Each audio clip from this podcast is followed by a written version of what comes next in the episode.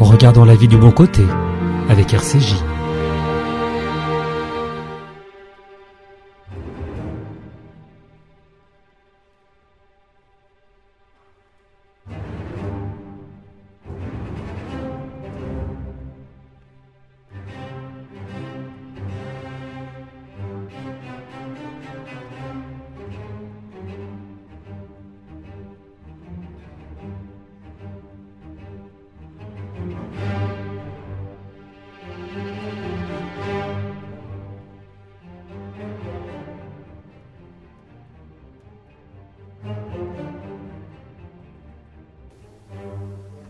Mon Israël, une émission de Benjamin Douchani. Vous le savez déjà, évidemment, sinon vous ne seriez pas là à m'écouter, que l'heure de mon émission a changé. Ce n'est plus le jeudi à 13h, mais le mardi à 23h. J'ai jamais compris tout ce système de programmation avec changement horaire, mais enfin, il faut accepter ça. La direction le veut, et nous travaillons pour la direction. Bon, nous arrivons à un moment crucial dans l'histoire de l'humanité déjà, et dans notre histoire à nous. La guerre est finie. La guerre est terminée en Europe déjà, depuis le 8 mai 1945, et la guerre est terminée dans le Pacifique contre le Japon, et au mois d'août, par les attaques atomiques contre le Japon, contre Hiroshima et Nagasaki. Commence une période très très complexe, très ambiguë d'ailleurs. D'un côté, tous les espoirs qu'on a pu mettre dans l'abolition du livre blanc de la Sefer HaLavan, concernant l'immigration juive en Palestine, l'achat des terres en Palestine. Mais ce qui domine en réalité tout, c'est qu'on ne savait pas vraiment tout sur la Shoah. Et à partir de la fin de la guerre, à partir de mai 1945, on commence à avoir tous les renseignements nécessaires pour se rendre compte de l'immensité de l'horreur, de ce côté gigantesque du massacre. 6 millions d'êtres humains d'un peuple, 6 millions, génocide, toutes ces notions-là qui n'existaient même pas à ce moment-là. Et quelque chose d'effrayant. Et puis alors, on commence le contact, évidemment, avec les Juifs isolés à Shoah, ceux qui ont échappé à la Shoah. Ce contact se fait surtout par des Israéliens qui se trouvent en Europe, c'est-à-dire par les soldats de la brigade juive qui fait partie à ce moment-là de l'armée britannique. Vous voyez comme la complexité des rapports avec la Grande-Bretagne, car nous rentrons là dans une période qui va commencer donc en mai 1945 et qui va durer jusqu'en novembre 1947, la décision de l'ONU de créer un État juif en Palestine par un partage. Et c'est toute cette période-là qu'on peut considérer comme le temps de la guerre entre les Yishuv juifs des Palestines et la Grande-Bretagne. C'est une vraie guerre. Alors, la motivation très forte de cette guerre, évidemment, c'est la situation des Juifs rescapés de la Shoah. Il y a d'abord le problème du retour chez soi. Alors, pas mal de Juifs essayent de prendre le chemin de leur ville, d'où ils sont partis pour la déportation. Et là arrive quelque chose, aujourd'hui c'est banal car nous vivons de nouveau, l'antisémitisme est un peu partout. Mais là, juste après la guerre, juste après les génocides, juste après ce temps horrible de la décision de Wannsee, de la décision nazie d'éliminer le peuple juif de l'Europe, il y a des Juifs qui rentrent dans une ville en Pologne. Cette ville, c'est Kielce. Et un an à peu près après la fin de la guerre, il y a un pogrom à Kielce, un pogrom où il y a des dizaines de morts juifs.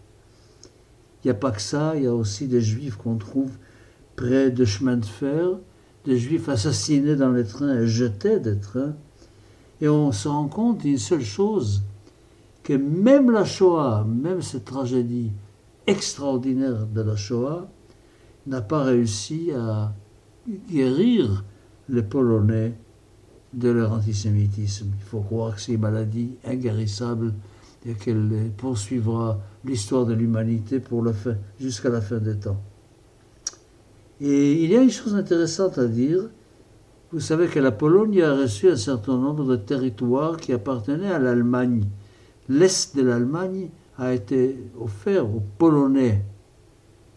Et alors les Polonais ont essayé d'installer des Juifs rescapés de la Shoah, là, dans ces territoires-là, mais ça n'a pas marché du tout.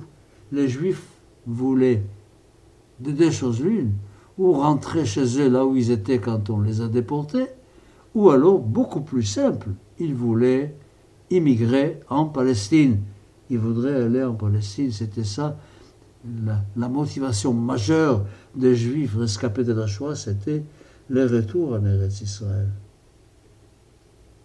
Bon, comme je dis, ce sont les Israéliens, enfin les Palestiniens qui ont formé la brigade juive, qui ont été les points de contact entre Israël et tous les Juifs rescapés de la Shoah. À ce moment-là, c'est par eux que tout se faisait, et c'est à eux qu'on s'adressait tout le temps pour avoir des réclamations à faire. Bon, et on va voir maintenant qu'est-ce qui se passe du côté de la Grande-Bretagne. Il y a les livres blancs, donc nous savons, les livres blancs avec l'immigration limitée, 5 ans, 75 000, interdiction des ventes de terre, et abandon de la déclaration Balfour, abandon du mandat, des engagements du mandat. Tout ça, évidemment, reste pendant quelques mois dans une sorte de flou. Pourquoi? Mais parce que les Anglais, qui sont des vrais démocrates, la première démocratie de l'histoire, depuis la Magna Carta au Moyen-Âge, les Anglais vont avoir des élections. Et aussi incroyable que ça puisse paraître, ce n'est pas Churchill, ce n'est pas l'homme qui a gagné la guerre, l'homme qui est resté seul après la victoire des Allemands en France. C'était l'Angleterre qui est restée seule en face de l'Allemagne nazie. Ces Anglais-là ont choisi de changer de gouvernement. Ce n'est plus le parti conservateur de Churchill qui va gagner les élections, c'est le Labour Party, c'est-à-dire les travaillistes britanniques, qui vont gagner les élections qui ont eu lieu très très vite après la guerre, 2 mois après la guerre. Bon, évidemment, nous, les juifs, les sionistes, n'ont qu'à se réjouir, car nous avons des promesses de la part de ce Labour Party. Et quelles promesses, quelles promesses! Des promesses qui vont au-delà de tout ce que les sionistes pouvaient imaginer. Vous savez, il y avait un programme d'installation des Arabes palestiniens en Irak qui manquait de main-d'œuvre. Et on voulait déplacer, faire un transfert des Arabes et de Palestine vers l'Irak pour dégager la place, pour ouvrir la place pour que des Juifs puissent venir prendre la place de ces Arabes-là en Palestine, pour former enfin une grande majorité juive en Palestine en vue de créer un État juif. C'est incroyable tout ça. Quand on étudie ça aujourd'hui, vraiment ça fait sourire, ça fait pleurer, je ne sais pas ce que ça me fait. Ça me fait un drôle d'effet de lire tout cela. Et un certain chef de Labour, Dalton, Hugh Dalton, en mai 1945, tout de suite après la guerre, a déclaré dans la réunion du parti: « Nous pensons qu'il faut permettre une immigration juive vers la Palestine sans aucune limitation. » Alors une fois que les Labour sont au pouvoir, à partir de juillet donc 1945, on attend quelque chose, on attend que les gouvernements fassent quelque chose. Il y a même une intervention de l'Amérique dans cette histoire, et puis le nouveau président américain, c'est que Roosevelt est mort avant d'avoir terminé sa tâche, et puis le nouveau président américain Truman, à la mi-août 1945, quelques mois après la fin de la guerre, il déclare son soutien à une immigration libre des Juifs en Palestine. Et même entre le 31 août, il envoie à Attlee, qui était à ce moment-là le Premier ministre britannique, il lui envoie une missive dans laquelle il demande à Attlee de permettre l'immigration immédiate de 100 000 réfugiés d'Europe vers la Palestine. 4 mois de pression incessante jusqu'au 3 novembre où Bevin, ministre des Affaires étrangères de la Grande-Bretagne, le 3 novembre, fait une déclaration au Parlement britannique, une déclaration sur la politique palestinienne. Il rappelle d'abord que les devoirs de la Grande-Bretagne ne s'arrêtent pas aux Juifs et que la Grande-Bretagne a une obligation vis-à-vis et des Juifs et des Arabes. Il parle de la mésentente permanente qu'il y a entre les Juifs et les Arabes. Il parle de la peur du monde arabe devant ce qui peut se passer en Palestine. Il parle de 90 millions des musulmans aux Indes ayant la peur que la Palestine tombe dans la main des sionistes et soit perdue pour les musulmans. Et puis surtout le clou de cette déclaration, Bevin déclare que la Palestine ne doit pas être la solution du problème des réfugiés juifs d'Europe. Pire que ça, il demande aux Juifs rescapés de la Shoah de donner de leur capacité, de leur intelligence et de leur qualité humaine, de leur qualité, pour faire revivre l'Europe, que les Juifs restent sur place. La seule chose qu'il y a peut-être de positif dans tout cela, c'est la création d'encore une fois une commission anglo-américaine pour étudier les problèmes palestiniens. Et puis, après avoir fait cette déclaration au Parlement le 3 novembre, Bevin réunit les journalistes et il dit aux journalistes que c'est très très simple, que la Palestine va un jour être donnée aux Nations Unies pour être une sorte de mandat des Nations Unies et que le temps venu, la Palestine deviendra un État palestinien non juif. En plus de ça, il dit, maintenant avec tous les morts juifs en Europe, qui va faire l'immigration en Palestine? De toute façon, la question ne se pose plus, puisqu'il n'y a plus de juifs en Europe. Donc il n'y a plus de problème de pogroms, il n'y a plus de problème de persécution juive en Europe. C'est absolument extraordinaire. Alors quand je travaille et que je prépare cette émission pour vous, je fais attention aux dates exactes et je vois que cette déclaration au Parlement britannique a été faite le 3 novembre 1945. Eh bien la veille, le 2 novembre 1945, a eu lieu la première opération combinée de ce qu'on appelle Tenouat Haméria Ivrit, le mouvement de résistance juive, qui a été formé par l'union de la Haganah, du ESL et du LHI. C'est-à-dire qu'avant que Bevin ait fait sa déclaration, on savait déjà dans le milieu sioniste, et on savait déjà en Palestine, on savait déjà dans les milieux de la gente juive, que ça n'allait pas bien, et que les Anglais n'allaient surtout pas accomplir toutes les promesses que les Labour a faites aux Juifs avant. Je parle très très doucement, vous savez, ne vous fiez pas au calme de mes paroles, car à l'intérieur, quand je vous parle de cette période-là, j'éboue. Vous savez, je suis à ce moment-là, vous savez, c'est septembre 45, je viens d'avoir 15 ans. 15 ans, je suis déjà presque un adulte. 15 ans, je suis déjà obligé d'avoir une carte d'identité, déjà, comme tous les jeunes adultes en Palestine. Je rentre en classe première, et là, il y a une très, très, très grande différence par rapport à avant, car c'est pour les deux dernières années du lycée, la première et la terminale, qu'on appelle chez nous chevi'ite et cheminite, la septième et la huitième, il faut faire un choix. Il faut choisir la tendance qu'on va suivre dans ses études. Est-ce qu'on va faire des études à tendance scientifique ou des études à tendance littéraire?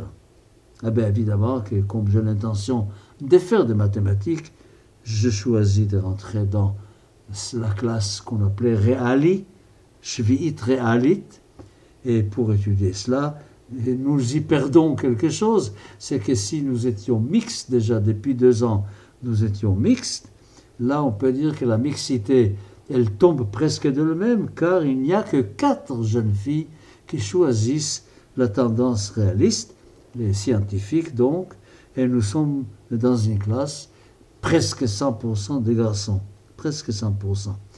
Par ailleurs, enfin, ma vie continue évidemment comme membre de la Haganah, du Gadna. Je suis encore dans les Gadna, pas encore 18 ans évidemment, et nous continuons nos exercices militaires et nos marches autour de Jérusalem. C'est des souvenirs assez extraordinaires. Si vous connaissez la région des montagnes et de Juda, toute cette masse immense où il y a très peu de juifs en réalité, il y a Kriyatanavim, il y a Maléa Khamisha, et puis il y a plein de villages arabes.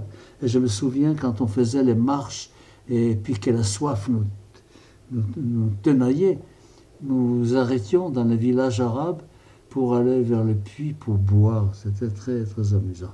Mais il n'y a pas que ça, vous savez très bien que je suis plongé complètement dans le travail sur le violon et sur la musique, et la musique prend de plus en plus de place dans ma vie.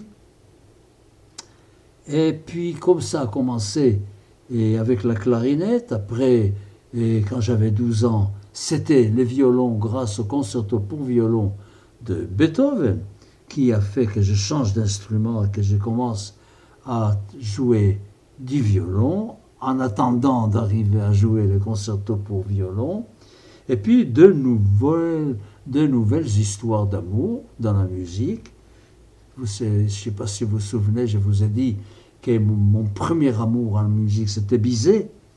Et après Bizet, donc, c'était Beethoven, avec son concerto pour violon. Et là va arriver un événement, une amitié, avec un garçon d'une famille riche. Ça voulait dire quoi? Ça voulait dire qu'il avait chez lui un appareil pour écouter les disques, et qu'il avait plein de disques où on pouvait écouter de la musique classique. Vous savez comment on écoutait à ce moment-là? C'était les disques avant le vinyle, évidemment, 78 tours. Chaque face de disque faisait à peu près 5 minutes. C'est-à-dire que quand on voulait écouter un concerto, on était obligé d'écouter 6 faces, par exemple, ou 7 faces. Arrêter, monter la machine, hop, continuer. Arrêter, monter la machine. Évidemment qu'à la radio, ils avaient 2 appareils de façon à permettre, et puis ils avaient 2 exemplaires de chaque œuvre, de façon à pouvoir permettre de passer l'œuvre en entier. À ce moment-là, je suis donc en première, très très bon élève, pas de problème de travail à l'école, je suis toujours en avance, et je dois dire que quand j'ai commencé la première, les programmes de mathématiques, des 2 dernières années du lycée, je l'avais déjà bien accumulé chez moi dans la tête, et j'étais déjà au courant de tout ce qu'il fallait savoir jusqu'à la fin des études. Ce qui me permettait parfois de m'absenter de l'école, de fuir, ou d'aller voir l'infirmière pour prétendre pour prétendre souffrir beaucoup de migraines épouvantables et puis sortir de l'école et courir vers le YMCA, cette salle dans le YMCA où tous les mardis matins avait lieu la répétition du concert du soir de l'orchestre de la radio. Il y avait à la radio, je vous ai dit la semaine dernière, à la dernière émission, qu'il y avait deux concerts importants à la radio. C'était le vendredi, les disques nouveaux qu'on nous passait, et tous les mardis, c'était l'orchestre de la radio qui donnait en live un concert au YMCA. Donc c'était toujours comme ça, je pouvais rentrer parce que mon professeur faisait partie de l'orchestre, et j'allais tous les mardis, je fuyais l'école. Alors comme ça, j'avais ma vie déchirée comme ça, en quelque sorte, entre d'un côté la musique et de l'autre côté la vie politique, si j'ose dire, sécuritaire. Et bon, écoutez, nous sommes dans cette période de la guerre avec la Grande-Bretagne, c'est pas fini. Nous allons continuer la semaine prochaine, donc mardi, 23 h. J'espère que vous étiez quand même assez nombreux ce soir pour écouter l'émission. À mardi prochain!